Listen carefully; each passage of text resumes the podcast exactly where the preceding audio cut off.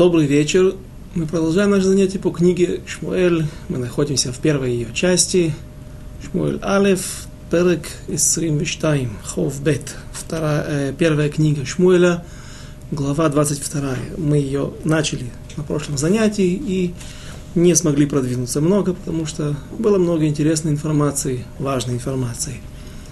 Э, до каких мест мы дошли. Глава наша начинается с того, как Давид убегает в пещеру Адулам. Сегодня этот комплекс пещерный находится недалеко от Бейчемиша, у отрогов Гуш и Циона, высоких гор, которые, с которых, в общем-то, и начинается северная граница Иудеи. И там Давид встречается со своими родственниками, всей его семьей, родители, братья – и туда же приходят, начинают стекаться большие массы людей, которые хотят разделить вместе с Давидом все тяжести и лишения его бегства, его состояния, преследования от царя Шауля.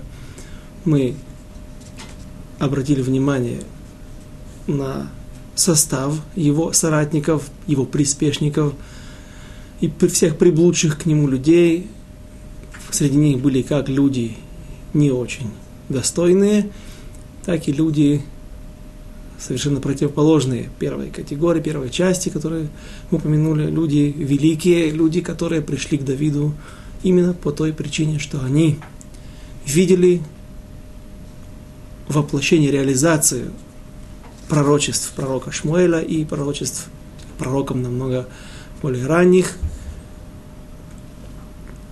то, что написано в Торе, что цари, настоящие цари, вечные цари народа Израиля будут из колена Иуды, и поэтому те люди, которые видели в этом руку Всевышнего, они в этих событиях, они переходят на сторону Давида, и лагерь их становится уже большой, соответственно, представляет собой большую опасность для Шауля, который, в свою очередь, продолжает быть преследуемым дурным, злым духом, который спускался на него, снисходил на него от Всевышнего, и Шауль все так же сидит с копьем, мы его встречаем в руке с копьем во всех, в, различных ситуациях, практически во всех ситуациях он не расстается с оружием, он чувствует себя несчастным, преследуемым, и он упрекает, мы дошли до момента, когда он упрекает ближайшую свою свиту в том, что они не, не жалеют его, в том, что они знали якобы о заговоре его сына Йонатана с Давидом и не сообщили ему, Хотя мы помним, как Йонатан с большими предосторожностями встречается с Давидом, когда он берет юношей вместе с собой и бросает, стреляет стрелы на расстояние, при этом говорит юношам какие-то фразы, которые являются ключевыми фразами, для, которые являются знаком для Давида, что же ему делать, нужно ли ему уходить или нет. И поэтому действительно ближайшее окружение Давида, э, царя Шауля, не смогли узнать о том, что Йонатан вступил в союз с Давидом. И мы упомянули о том, как прокомментировали слова царя Шауля «Веэйн холе микем алай» и нет никого среди вас, болеющих за меня в данной ситуации – болеющих не как болельщик какой-то команды, желающий добра чему-то, кому-то другому, а мудрецы наши учат отсюда Аллаху, что если великий человек, а, и еще одно доказательство из этих строк, что Шауль все же был человеком непростым, что если великий человек, мудрец Торы, болеет, то человек должен, все, весь народ Израиля должен молиться за него, и не только молиться, и таким образом, как бы сказать, что ну я вышел, я цати бедайхова, я выполнил свою обязанность, я помолился за этого человека, и дальше будь что будет, а нужно так войти в, в, в, в положение болеющего великого человека, народа Израиля, великого мудреца Торы, что буквально быть больным, чувствовать себя больным от того, что мне так плохо, от того, что плохо Гдоль Адору, великому мудрецу Торы. Ну и в любой ситуации это всегда не помешает войти в роль другого человека, попытаться почувствовать себя на его месте. И известный рассказ, известен всем, наверное, рассказ о знаменитом мудреце Торы, который жил в нашем поколении в начале века прошлого по нееврейскому летоисчислению. Звали его Рыбарье Левин.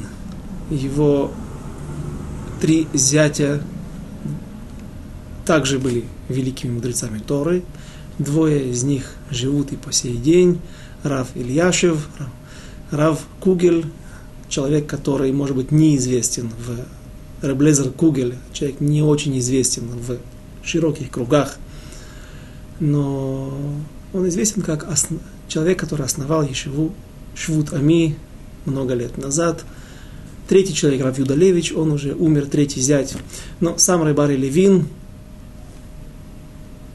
кроме всех известных рассказов о нем, я приведу рассказ, который имеет отношение к нашей ситуации, когда он пришел к врачу с женой и заявил врачу, э, э, рассказал ему, что происходит в их семье. Он сказал, что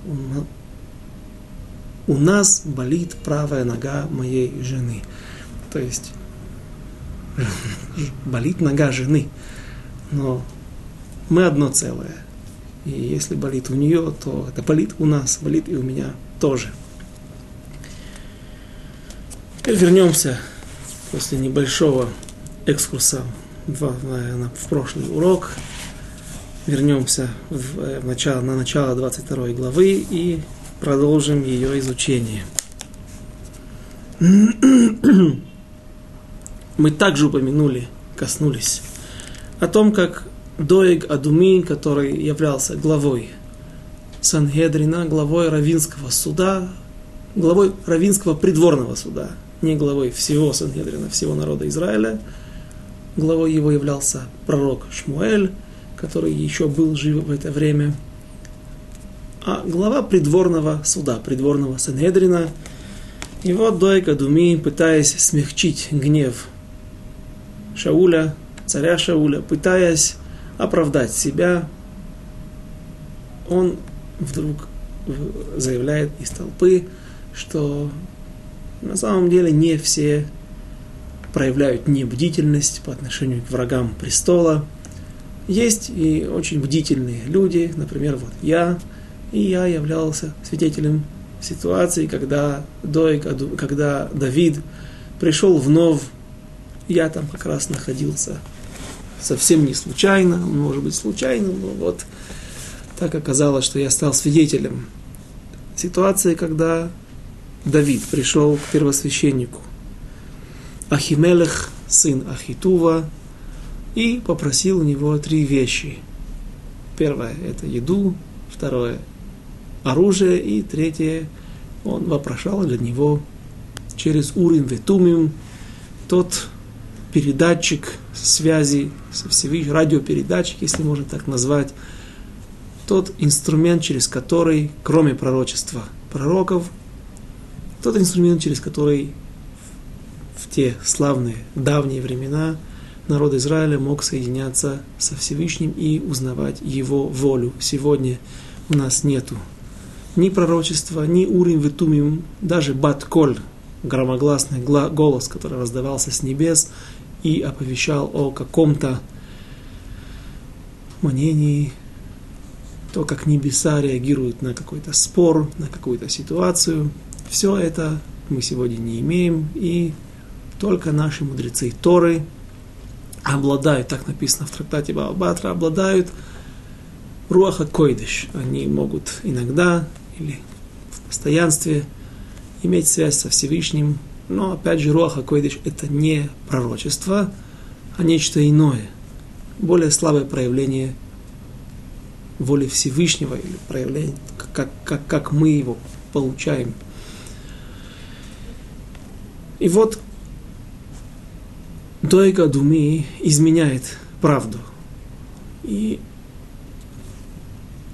он меняет порядок событий, которые происходили в городе Нов, и в первую очередь он на первый план ставит вопрос Давида ко Всевышнему через Урим и Тумим при помощи Ахимелеха, сына Ахитува.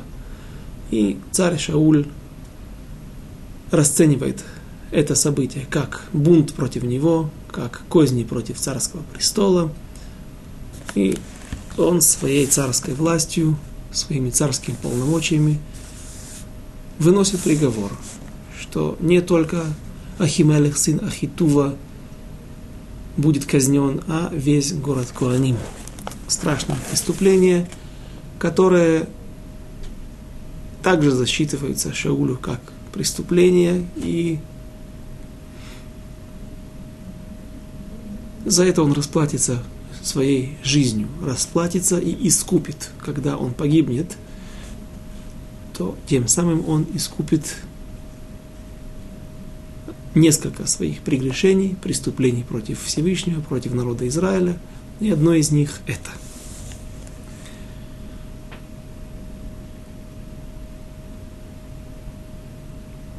Начнем с ситуации допроса.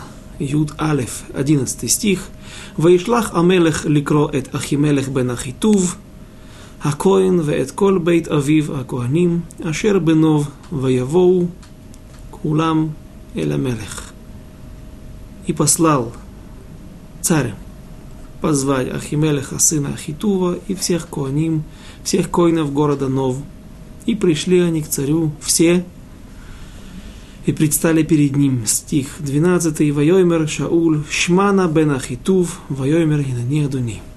И сказал, обратился Шауль к первосвященнику и сказал, слушай, слушай-ка, сын Ахитува, как мы уже встречали недавно – сын Ахитува или сын Ишая, это когда обращается только по отчеству, это знак пренебрежения, знак того, что человек хочет опозорить и принизить того, к кому он обращается.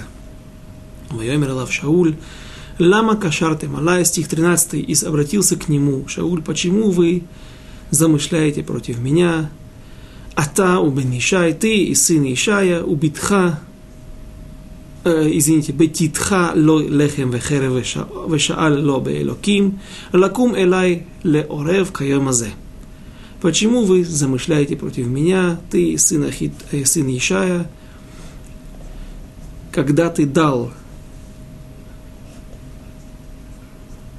хлеб и меч и спросил, вопрошал Всевышнего через Урим и Тумим для Давида, обратите внимание, что в данной ситуации, в этом стихе, пророк Шмуэль располагает хронолог... э, события в правильной хронологической последовательности. Сначала он дал хлеб, потом оружие, а потом вопрошал Всевышнего для Давида через Урим Витумим. Почему?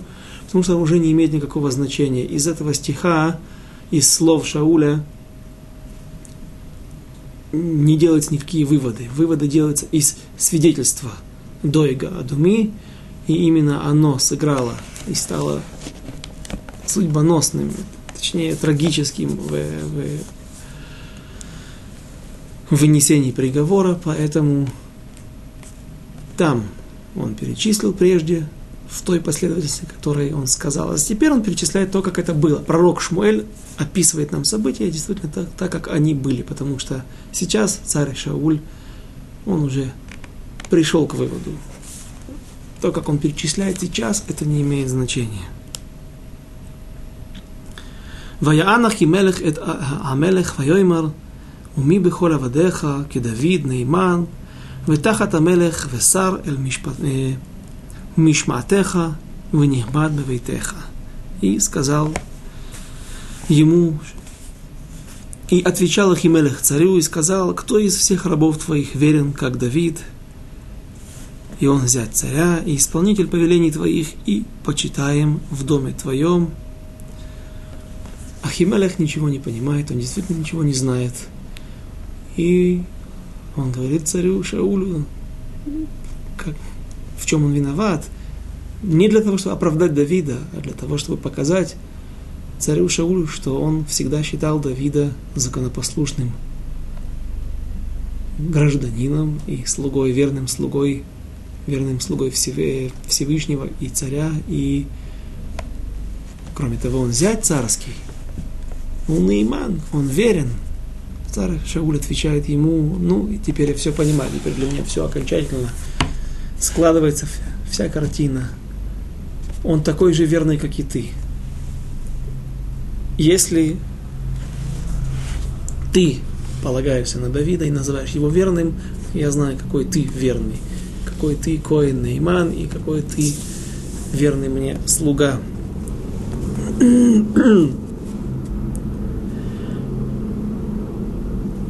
Почему Дойка Думи изменяет порядок? Это все он сделал неспроста, а для того, чтобы показать на первом плане, что основное, основная цель посещения, основная цель Давида – при посещении нового города Коинов была это вопрошание Всевышнего через Урим и Тумим, а как он, каком свете он выставляет Коина, первосвященника и весь город, он его показывает как соратника Давида, как человека, который принимает сторону Давида. Почему? Сама эта Аллаха, закон, для кого вопрошают через Урим Витумим, сама она была в состоянии махлокита, в споре, и Доек считал, что не вопрошают у Всевышнего через Урим и Тумим, а только для коина, только коин может это делать для необходимостей, для, для коинских необходимостей. Всегда спрашивают через коина. Но иногда заказчиком может быть сам Коин. Например, вспоминаем, когда, как Эли Акоин, Эли первосвященник, как он решил, пришел к выводу, что Хана, мать пророка Шмуэля, она пьяна, он пошел, спросил через Урим Ветумим, и его подвел пророческий дар. Он не смог правильно составить ребус из светящихся букв, не расставил их в, против, в, в, в правильной последовательности, и получилось Шикора, а Хана ему объяснила, как правильно нужно разбираться с Урим Ветумим, сказала, что нужно было расставить буквы Кшера, кошерная, или же Кесара, как пророчица наша праматерь, праматерь, праматерь всего народа Израиля, Сара и Мейну, что я такая же пророчица, как и Сара, Кесара. И тогда мы видим, что Коин мог, для, если у него есть какая-то проблема, у него есть какой-то вопрос, он может обратиться ко Всевышнему для своих целей в том числе. Кто еще? Мелех, конечно же, царь. И Дойга Думи считал, что на этом список заканчивается. Давид же считал и Ахитув, э, извините, Ахимелех, сын Ахитува, он считал, что вопрошают у, через Урим Ветумим и для важных государственных мужей, для людей, которые сейчас идут выполнять какие-то судьбоносные, должны принять какие-то судьбоносные решения, важные для всего народа Израиля. Человек, который важен, его вес важен для всего народа, и поэтому для него тоже можно вопрошать. И откуда это можно уточнить из следующего стиха. И следующий стих, он мы прочитаем его сначала без интонаций, а потом прочитаем с интонацией, которая, которую, с которой читают некоторые. Интонация это нам позволяет увидеть э, трактовку этого стиха.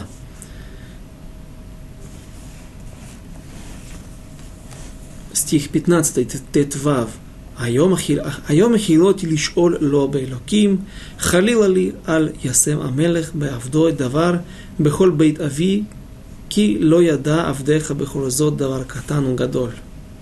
И отвечал Ахимелех царю и сказал, кто из всех рабов твоих верит, извините, 15 стих, разве я начал вопрошать о нем Бога в тот день?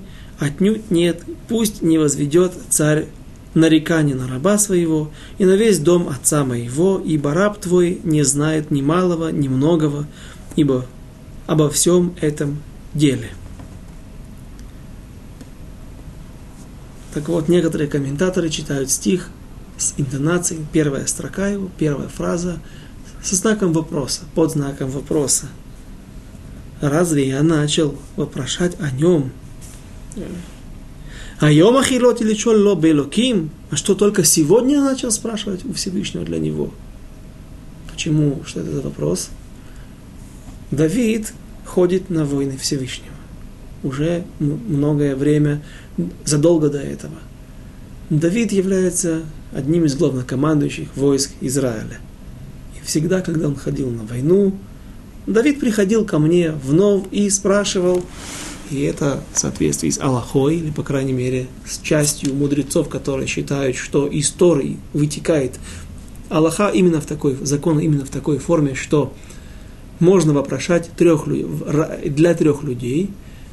И один из них – человек, который имеет важный, играет важную роль в народе Израиля. Например, Давид, человек, который ведет армию на войну. Соответственно, говорит, ну да, что сегодня только я начал спрашивать для Давида, и вчера, и позавчера, и третьего дня, мы читаем подобные строки в, в пророках. То есть э, Ахимелех удивлен, он не понимает, в чем претензии царя к нему. Стих 16. Тедзайн.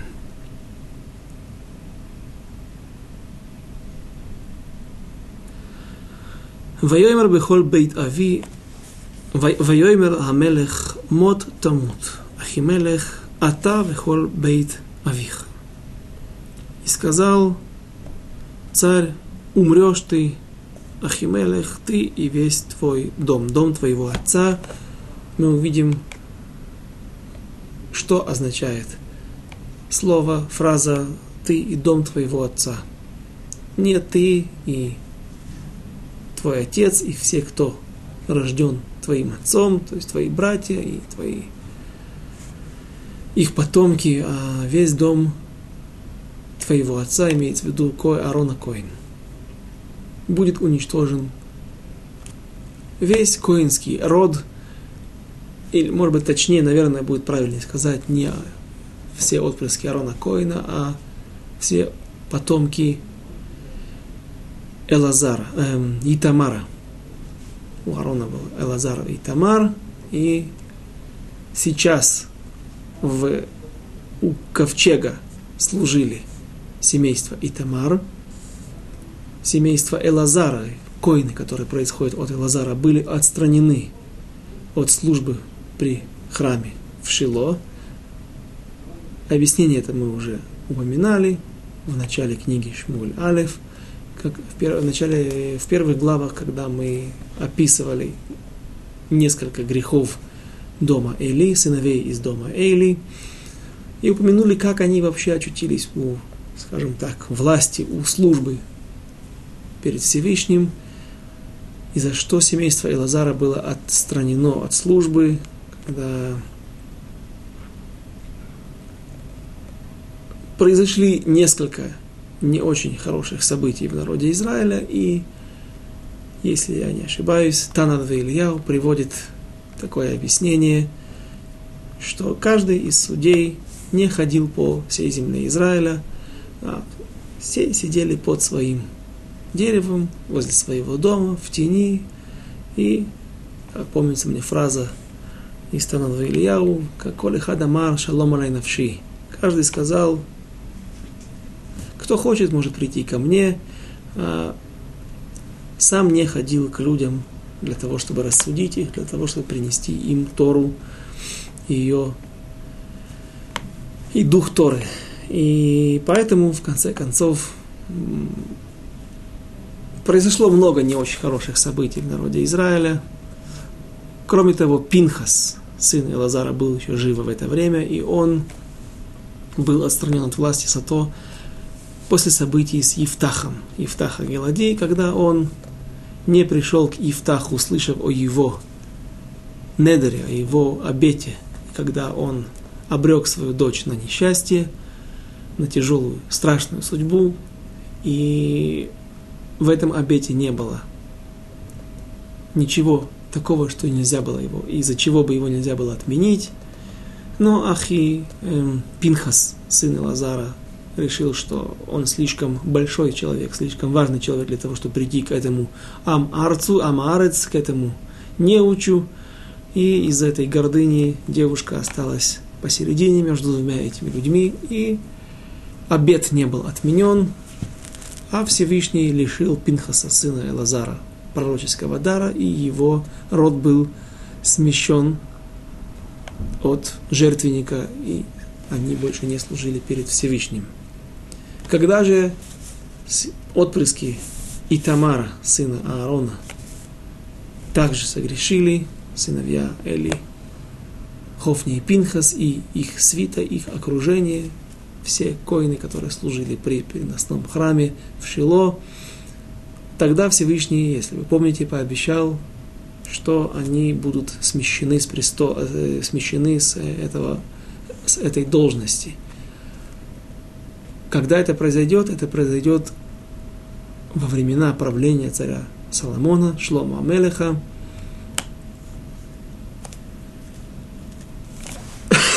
Сейчас же пока что Ахитув, извините, Ахимелех, сын Ахитува, он является первосвященником, и вот на, на них падает такое горе, такое несчастье, когда весь город Коинов, город Нов, уничтожается мечом. Кого вы думаете? Дойга Думи. Прочтем эти строки. Стих 17. Вайомер Амелех лерацим, הניצבים עליו, סויבו, והמיתו כהני השם, כי גם ידם עם דוד, וכי ידעו כי בורח הוא, ולא גלו את אזניו, ולא אבו עבדי המלך לשלוח את ידם לפגוע בכהני השם. И сказал царь гонцам. Царь гонцам, ницавим. Ницавим не обязательно гонцы. Так действительно переводят некоторые комментаторы. Ницавим – люди, которые предстали, стояли в ближайшее окружение, ближайшее свита царя. Люди, которые стоят на страже и готовы к выполнению любых его приказаний – сказал он своей свите, ближайшему окружению, «Повернитесь и убейте священников Господних, ибо они заодно с Давидом, и зная, что он бежит, не довели до слуха моего». Но не хотели слуги царя поднять руку свою, чтобы убить священников Господних.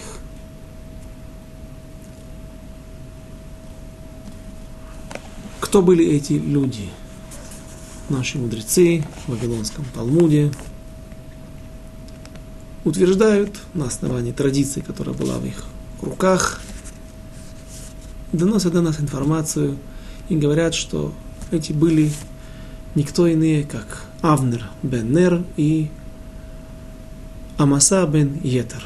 Два главнокомандующих войск Израиля, войск царя Шауля, оба родственники царя Шауля – и два великих воина и два великих мудреца Торы. И вот эти люди, подвергая свою жизнь опасности, идут на столкновение с царем и отказываются выполнить его приказ, тем самым вводя себя в категорию также людей, которые мордим мальхут, люди, которые на первый взгляд поднимает флаг бунта против царя.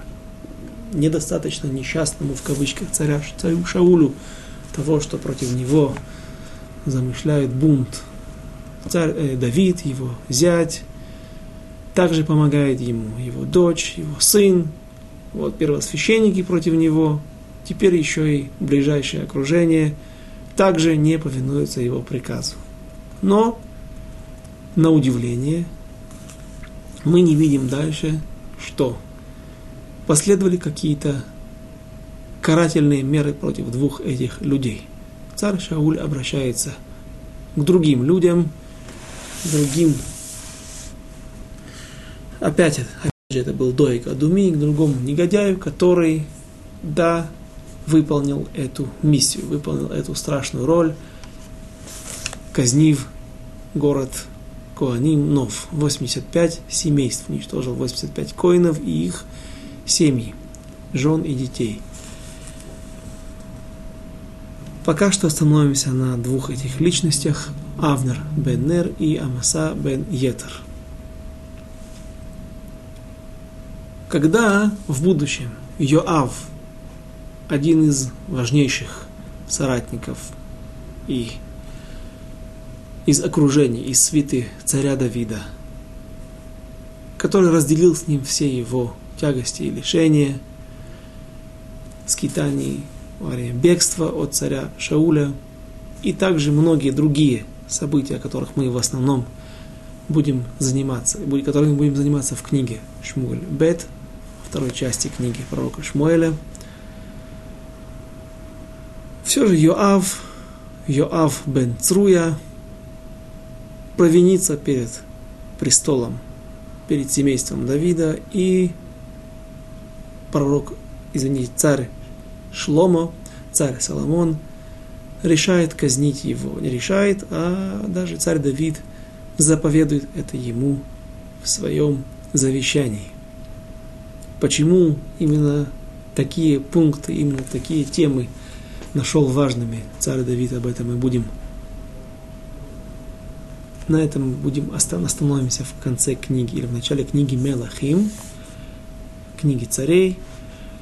Но когда, для чего я упоминаю эту ситуацию, привел эту ситуацию сейчас, чем она нам важна, когда пророк, э, извините, царь Соломон, Шломо Амелех, увещевает Йоава бен Цруя, он говорит ему,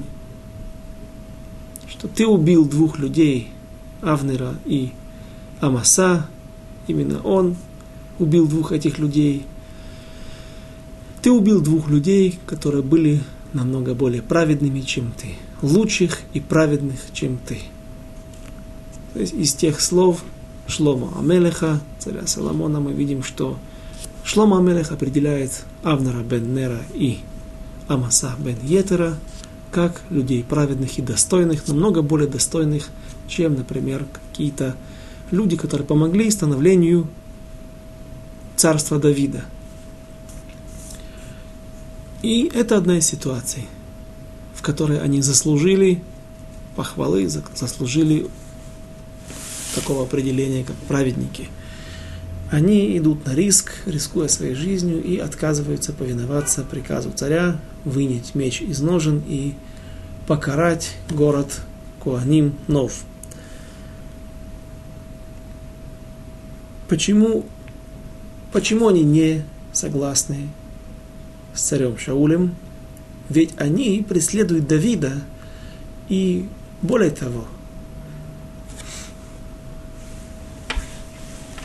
Авнер бен Нер, это будет тот человек, который будет дважды настаивать на том, что Давид является врагом, действительно врагом престола, несмотря на то, что будут две ситуации, в которых будет ну, практически очевидно, что царь Давид, тогда еще Давид, пока что еще Давид, просто Давид, царь в потенциале, что он не замышляет злого против царя Шауля. Вновь оставим это на те места, когда мы до них дойдем, уже в ближайшее время, в ближайшие главы. Но здесь Авнер выходит против, выступает против царя Шауля. Почему? Вновь упомяну, не потому что он является соратником Давида или сторонником Давида, а потому что как говорит Раши, одну строчку. Ее нужно понять, без комментаторов сложно понять эту строчку, потому что, говорит Раши, и Авнер Беннер, и Амаса Бен Йетер трактовали Ахин Веракин. Что это за Ахин Веракин? Есть слово Ах на иврите, это только, переводит, переводится на русский язык. Только, но и рак. Рак тоже только. Ах, верак. Ахин, веракин в множественном числе. Что за... О чем идет речь? Когда в стихе встречается слово ах, верак, как добавление, а вот но только не забудь, поступай так и так, оно добавлено неспроста. Как мы знаем, каждая буква здесь выверена, каждая буква, каждое слово несет в себе информацию и не написано просто для красоты. И приведем пример. Как только Иошуа бин Нун переводит народ Израиля через реку Иордан, Всевышний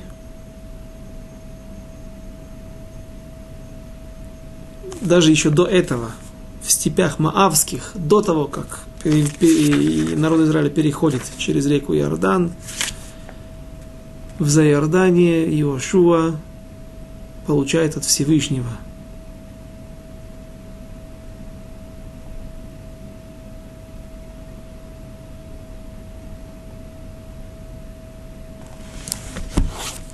не упрек, а как бы совет. Прочтем последний стих первой главы в книге Иошуа, 18 стих. «Всякий, кто воспротивится повелению Твоему и не послушает слов Твоих во всех, э, слов Твоих во всем, что Ты не повелишь ему, предан будет смерти». То есть, мы видим, что Иошуа – получает полномочия казнить любого, кто воспротивится его приказам, его власти. И несмотря на то, что, скажем, в скобках, как отступление, несмотря на то, что только сейчас в книге Шмуэля народ Израиля получает впервые царя, царя официального, со всеми царскими регалиями и со всеми царскими полномочиями и все, что касается царского двора. Но говорят, что, так говорят мудрецы, что у Моше Рабейну и у Иошуа бин Нун их власть была настолько непререкаема и настолько выделялась, что она сопровождалась с многими царскими почестями. Иошуа, его статус был, его стать была особой.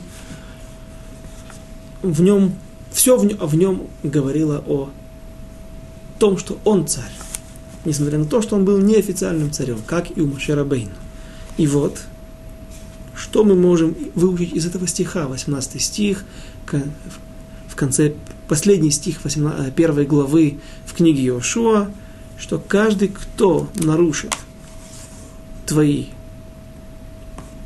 все, что изречено твоими устами, будет предан смерти могли бы мы сказать, тогда прийти к такому выводу. То есть, даже если он скажет человеку пойти против Торы, если из Торы, из пророков, которые являются, из Машера Бейну, из, которые являются представителями Всевышнего, и на их, на их, из их слов следует такое, значит, мы можем прийти к выводу, что власть его не ограничена даже если он заставляет человека совершить преступление против Торы. Причем последние четыре слова этой главы «Только будь тверд и мужествен». Рак, хазак, веймац. На иврите три слова. Только будь хазак, веймац. Рак. Только. Понятно, что быть царем нужно быть человеком мужественным, человеком, который должен нести ответственность за весь народ, и вся ответственность на его плечах во время войн. Конечно же, нужно быть человеком мужественным и твердым. Что это за рак только? Так вот, наши мудрецы трактуют это слово как лишнее слово, как слово, которое только, но, иными словами, оно ограничивает эту власть. Власть, она не беспредельна, а только до, ограничивается рамками Торы. Если человек поступает, царь поступает, Иошуа, Моше, любой судей, конечно же, царь Шауль, если он поступает не в соответствии с законами Торы, нет обязанности его слушать и повиноваться таким приказам. И мы видим, что сам царь Шауль понимает это. Шуло седр. Царь Шауль знает, что он не очень в порядке. Он совершает преступление сейчас. Он полагается на показания одного свидетеля, что вообще не является свидетельскими показаниями. И нельзя принимать решения на основании таких показаний. Может быть, можно принять их к сведению для того, чтобы продолжить расследование, продолжить собирать улики, но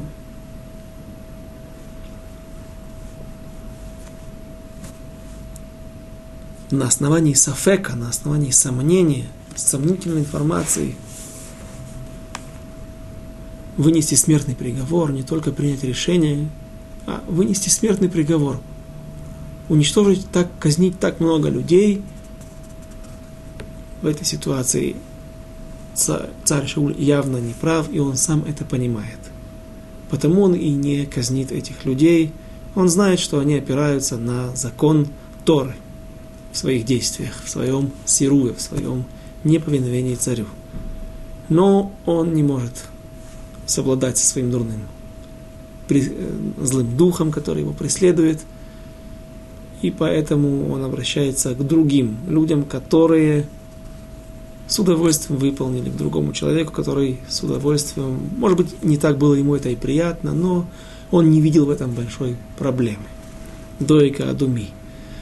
Только в конце добавим, оставляя эти строки и двигаясь дальше, добавим слова Вавилонского Талмуда, когда наши мудрецы в Вавилонском Талмуде пытаются найти причину смерти Авнера, почему Авнер бен Нер Авнер, сын Нера. Погиб не очень красивой смертью, будучи убит из-под тишка Йоавом, сыном Цруи. Мудрецы не приходят к консенсусу, есть несколько мнений, и одно из них мнение это то, что он ломаха, потому что он не протестовал. То есть, ему неприятно быть человеком, который выполняет роль э, карателя, роль палача. Кроме того, у него есть основание, он считает, что царь Шауль неправильно поступает, поэтому он что делает? Да, он не выполняет, да, он ставит себя в, опасное положение, но этим он только, то, как мы сегодня иногда говорим на русском языке, умывает руки, он уходит в сторону – он остается чистым в этой ситуации. Но ведь люди погибли. Он должен был встать против царя Шауля и сказать ему, извини. То есть помочь ему, может быть, это было очень опасно, наверняка это было очень опасно, но помочь царю Шаулю побороть свое, свое дурное начало, то когда его сила выбора, право выбора очень осложнены, и сказать, что смотри, ты сейчас поступаешь против Торы, то есть протестовать. Он это не сделал. Он вместе с Амаса бен Едер промолчал. Вышли из этой ситуации чистыми. И некоторые мудрецы, дальше Мара добавляет, Михавелюна она. Нет, он протестовал и остался без ответа. Царь Шауль не обратил на это внимания, точнее, не принял это к сведению и продолжил свою линию. И после этого наши мудрецы добавляют другие, ищут другие причины. Если, если же он да протестовал, но остался без ответа, то что? И тогда приводится еще несколько мнений, за что же он погиб не и умер не своей смертью. Другой вопрос, также мы должны задать, оставляя эти строки, почему такое несчастье постигло коинов города Нова. На это наши мудрецы приводят мнение, что это было одно из, одна из расплат, которую запланировал Всевышний, как наказание дому Эли, Хофни Пинхасу. Хофни и Пинхас уже погибли от рук Голиата. И вот следующее несчастье, которое постигает дом Итамара. Ты и весь дом твоего отца будут казнены. Мот юмат, смертью умрете. В дословном переводе. И даже это не, явля, не явилось последним искуплением для дома Эли, как мы упоминали в третьей главе. Еще в Вавилонском Талмуде много было мудрецов, которые упоминают, упоминаются, и они знали о том, что они являются отпрысками рода коинов семейства Итамар из дома Эли, и они умирали молодыми. Некоторые достигали глубокой старости благодаря молитвам других мудрецов. Но мы видим, что наказание это растянулось на века. Так вот, казнь города Нова – это одно из наказаний от Всевышнего. Продолжим дальше.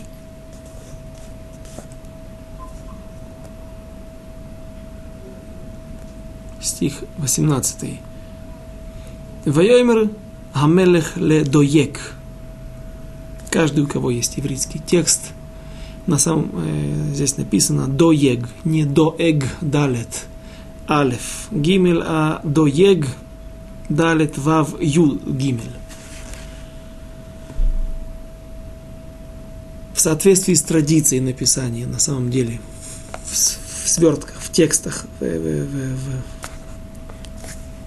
пророках, которые нужно писать на коже, на клафе, должно писаться до эг, но читается до ег. Здесь написано так, как мы читаем. То есть, когда в синагоге, если кто-то читает эту главу, это место, или это автора, или, например, то нужно читать, то всегда будет написано до эг. Но наша традиция говорит, что даже если написано так, читать нужно иначе. Есть много мест таких в Торе, когда писание и чтение отличается одно от другого, и все это сделано для трактовки. Что же трактует из этого стиха? Вайом, сначала прочтем его полностью. Вайомер амелех ле доег сойв ата увга бекояней, бекояним ваисойв доег, האדומי ויפגע הוא בכהנים וימת, וימת ביום ההוא שמונים וחמישה איש נושאי אפוד בד. И сказал царь Доегу, повернись ты и убей священников. И повернулся Доег, эдомитянин, и перебил он священников и убил, наверное, он убивал не один, а был тот человек, который вернулся, вернул и, до, и, и, и, и первосвященников, и потом город был оцеплен целым отрядом, и Доэг, возможно, часть он сам казнил, но, безусловно, что там нужен был целый отряд для исполнения этой миссии, для выполнения этой миссии. И почему же? Почему же Доег? Так вот, наши мудрецы трактуют, сказал Шауль к Доегу, смотри, ты попался, Доег очень похоже на Даяг, рыбак или Даг. Кто такой Даяг? Рыбак, Даяг, который ловит рыбу. Ты сам попался в сети, как рыбешка. Ты оклеветал город Коинов. Ты стал причиной того вердикта, который я вынес на основании твоей информации, твоих полусвидетельств, и поэтому ты попался, как рыбешка, в сети рыбака, ты и выполняя эту роль, и доэг – не нашел в себе силы противостоять царю Шаулю. Наверняка ему было тоже неприятно заниматься этой грязной работой. Я не думаю, что в глазах его это выглядело как трагедия, а не более как грязная работа, тем не менее это неприятно даже для таких нечестивцев, я думаю, как Доег, и он выполнил эту миссию и перебил город священников, 85 свиней, 85 извините, семей вместе с детьми. Прочтем следующие стихи. Не так просто все это прочесть.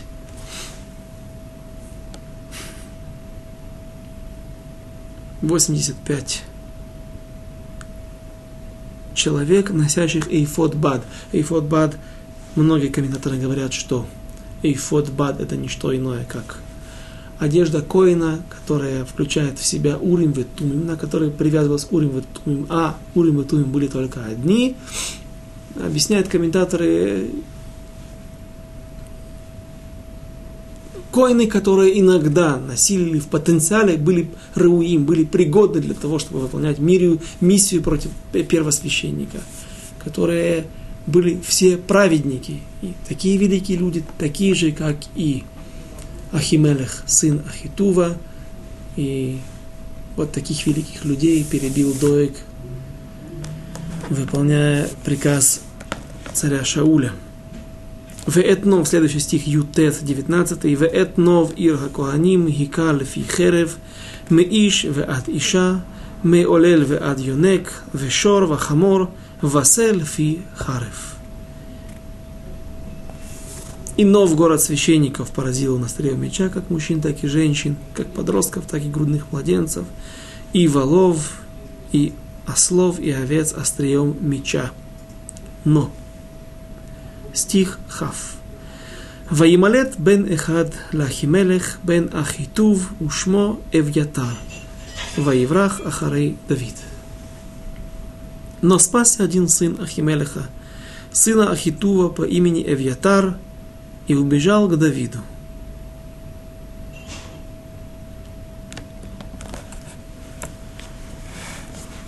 Отсюда тоже можно привести доказательство, что, по-видимому, эту миссию Дойк выполнял не один, а только командовал этой карательной операцией, потому что тяжело было бы, э, наверняка люди не сидели сложа руки, а пытались спастись, и, как мы видим, Эвьятар, и, и, то, и если бы только Доег один выполнял эту миссию, то вряд ли бы он смог. То есть беженцев было бы намного больше, наверное. Но все же, несмотря на то, что город был оцеплен войсками, все же один человек смог убежать. Скрылся молодой коин по имени Эвьятар, сын первосвященника. И он прибежал к Давиду и рассказал все, что произошло. И вот говорит Гмара, в Вавилонском Талмуде, Мидрашим говорят это, это описано, что Ильмалей Эвьятар, сын Ахимелеха, если бы не спасся из города Коинов Нова, Ахимелех, сын, э, извините, э, Эвьятар, сын Ахимелеха, не осталось бы от Довида и от его потомков никого, от его рода не осталось бы даже упоминания. Почему? Царь Давид знал, что он виноват в смерти, уничтожении города Коинов. Он знал, он видел там Доега. Он знал, что Доег большой негодяй, у него была возможность в этом убедиться уже много раз. Вновь, вновь упомянем, что мудрецы наши приписывают Доегу и совет царю Шаулю не уничтожать Агага и так далее, все, что там произошло, после чего царь Шауль окончательно потерял право и надежду на то, чтобы остаться сам царем, самому остаться царем. И, наверное, это тоже было известно Давиду, и о том, как Доега Думи пытался лесахсех, пытался поссорить царя Шауля с Давидом, когда он рассказывает царю Шаулю о том, как, какой хороший юноша есть в окрестностях, из города Бейт-Лехема, сын Ишая, и мы помним слова, или кто подзабыл, или не смотрел тот урок, может вернуться на несколько уроков назад, о том, как трактуют наши мудрецы в Вавилонском Талмуде истинное намерение среди похвал в кавычках Доега, когда Доег хвалит Давида.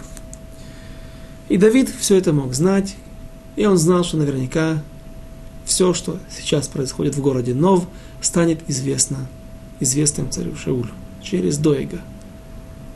Но Давид был на грани голодной смерти, и он решил все же обратиться к Ахимелеху, сыну Ахитува, зная, что тем самым он подвергает опасности жизнь всего города. Обращаясь к Давиду, Всевышний предлагает ему после этих событий два варианта развертывания событий в будущем. Как он предлагает Давиду рассчитаться за этот грех. Алиф. Или будет уничтожено все его семейство, но Давид сам останется жив, все его потомки. Бет, второе, или же он попадет в руки врага. Пусть он выберет. Именно та развилка, те два варианта развития, э, развития событий, которые, перед которыми Давид стоял перед входом в город – перед посещением города Нова. Если я пойду в город Нов, могут погибнуть люди, весь род, или все коины, все семьи, которые живут в этом городе. Я их подвергаю опасности. Если я пойду другой дорогой, моя жизнь подвергается опасности, я могу попасть в руки царя Шауля, когда он будет гнаться за мной. А я томлюсь от жажды, я не ел, я на грани голодной смерти, у меня нет оружия, то есть у меня есть все шансы попасть в руки царя Шауля. И вот, когда царь Давид находится перед этой дилеммой вновь, теперь он выбирает попасть в руки врага. И это было отодвинуто на многие годы. В будущем из книги Шмуэль Бет, трактуют наши мудрецы из некоторых, нескольких строчек.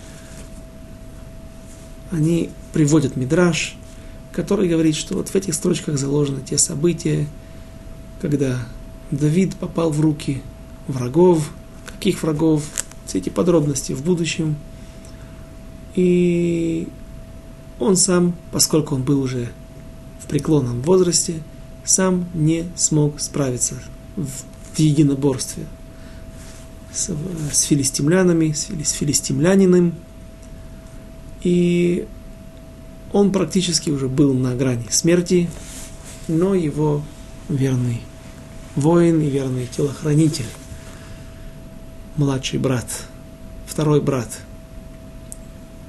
брат Йоава, Авишай бен Цруя, успевает в последний момент прийти на выручку своему царю и спасает его от смерти. При этом царь Давид говорит ему, послушай, я должен выйти из этого испытания самостоятельно, своими силами. И если мне суждено пасть от руки врага, то так будет лучше.